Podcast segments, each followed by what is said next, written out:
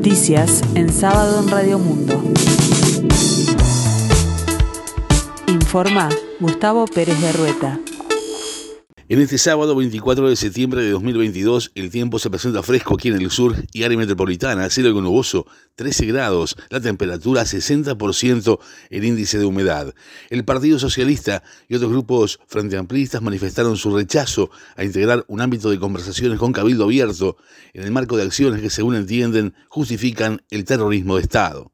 El partido fundado por Emilio Frugoni, junto a otros cinco sectores del Frente Amplio, emitió una reciente declaración pública en la que rechaza que la coalición de izquierda integre un ámbito multipartidario convocado por Cabildo Abierto, una invitación que trasladó Guido Manini Ríos a Fernando Pereira en los últimos días. La declaración, firmada además por el Partido por la Victoria del Pueblo, el PVP, Casa Grande, Movimiento Cambio Frente Amplista, Congreso Frente Amplista y Corriente de Izquierda, asegura que las alianzas del Frente Amplio están en el pueblo y no con dirigentes políticos que sostienen el modelo de la desigualdad, relativizan los derechos humanos, justifican el terrorismo de Estado, desprecian la lucha por verdad y justicia y enarbolan posturas reaccionarias, machistas y discriminatorias.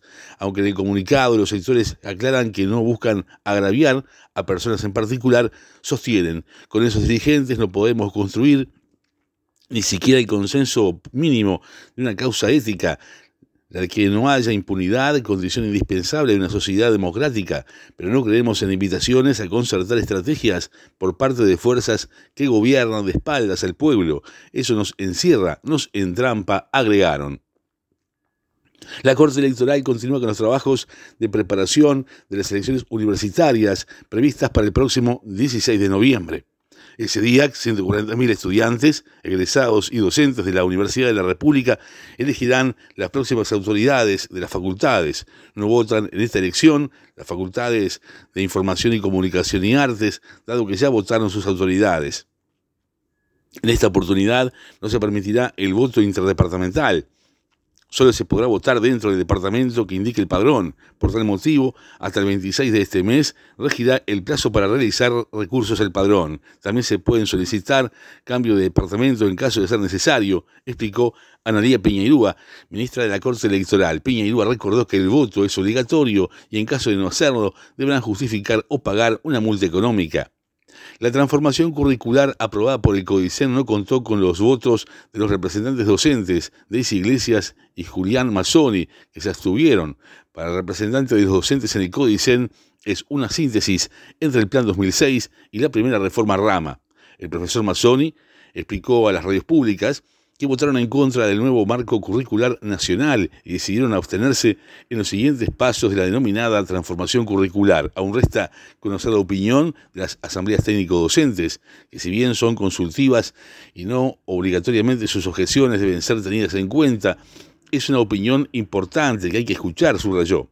La iniciativa aprobada por mayoría en ANEP prevé una estructura educativa basada en tres ciclos, cada uno se subdivide en dos tramos. De esta forma la integración comienza en enseñanza preescolar hasta noveno grado, componiendo la educación básica integrada.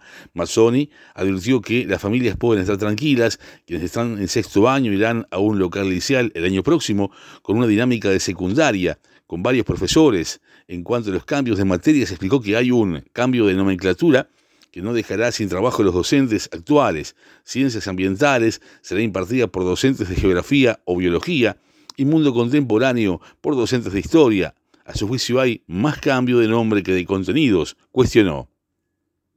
El Día del Patrimonio tendrá lugar los días 1 y 2 de octubre y rendirá homenaje a la actriz China Zorrilla en el centenario de su nacimiento. La consigna de la edición número 28 será Cultura en dos orillas, con el objetivo de resaltar la historia que comparte nuestro país con la República Argentina. En este marco, el Correo Uruguayo presentó un sello conmemorativo con la imagen de la destacada artista uruguaya. El ministro de Educación y Cultura, Pablo da Silveira, dijo que esta edición tendrá la particularidad que las actividades comenzarán a desarrollarse el viernes 30 de septiembre de la noche. Este fin de semana continúa la disputa del torneo clausura del fútbol uruguayo con los partidos Danubio River Plate y Nacional Cerro Largo como máxima atracción. La actividad prosigue este sábado con Liverpool Wanderers a las 11, Danubio River Plate a las 16 y Peñarol Montevideo City Torque a las 19. El domingo jugarán Rentistas Plaza Colonia a las 11, Nacional Cerro Largo a las 18 horas y Cerrito Defensor Sporting a las 20.30. La fecha se cierra este lunes con el partido Albion Fénix a las 20.30 horas. La actividad comenzó ayer con Deportivo Maldonado 2, Boston River 1. La selección uruguaya de fútbol perdió 1 a 0 con Irán en el penúltimo amistoso de preparación con vistas al Mundial de Qatar 2022. Medi Taremi anotó el gol del triunfo iraní. La celeste volverá a jugar el próximo martes ante Canadá en Eslovaquia. La primera ocasión del partido fue para el conjunto iraní al minuto de juego con un disparo lejano que tapó Sergio Roget. En esa jugada, Ronald Araujo se sintió al perder la pelota y tuvo que ser sustituido por Agustín Rogel. En la escena internacional, la izquierda italiana cierra la campaña dividida y sin consensos con vistas a las elecciones de este domingo, con el Partido Democrático de Enrico Letta como el segundo en intención de voto frente a la extrema derecha de Giorgia Meloni, que se ha consolidado en primera posición. Hay una Italia retrógrada que piensa que no se le puede dar la libertad a las personas de vivir sus derechos como en el resto de Europa. Sus palabras son insoportables aseguró Letta, del Partido Democrático Italiano y candidato a volver a ocupar el Ejecutivo.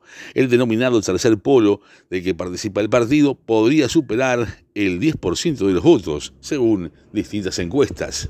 El tiempo continúa fresco aquí en el sur y área metropolitana, cielo algo nuboso, 13 grados la temperatura, 60% el índice de humedad. La máxima esperada para hoy, 20 grados. Más noticias en sábado en 60 minutos.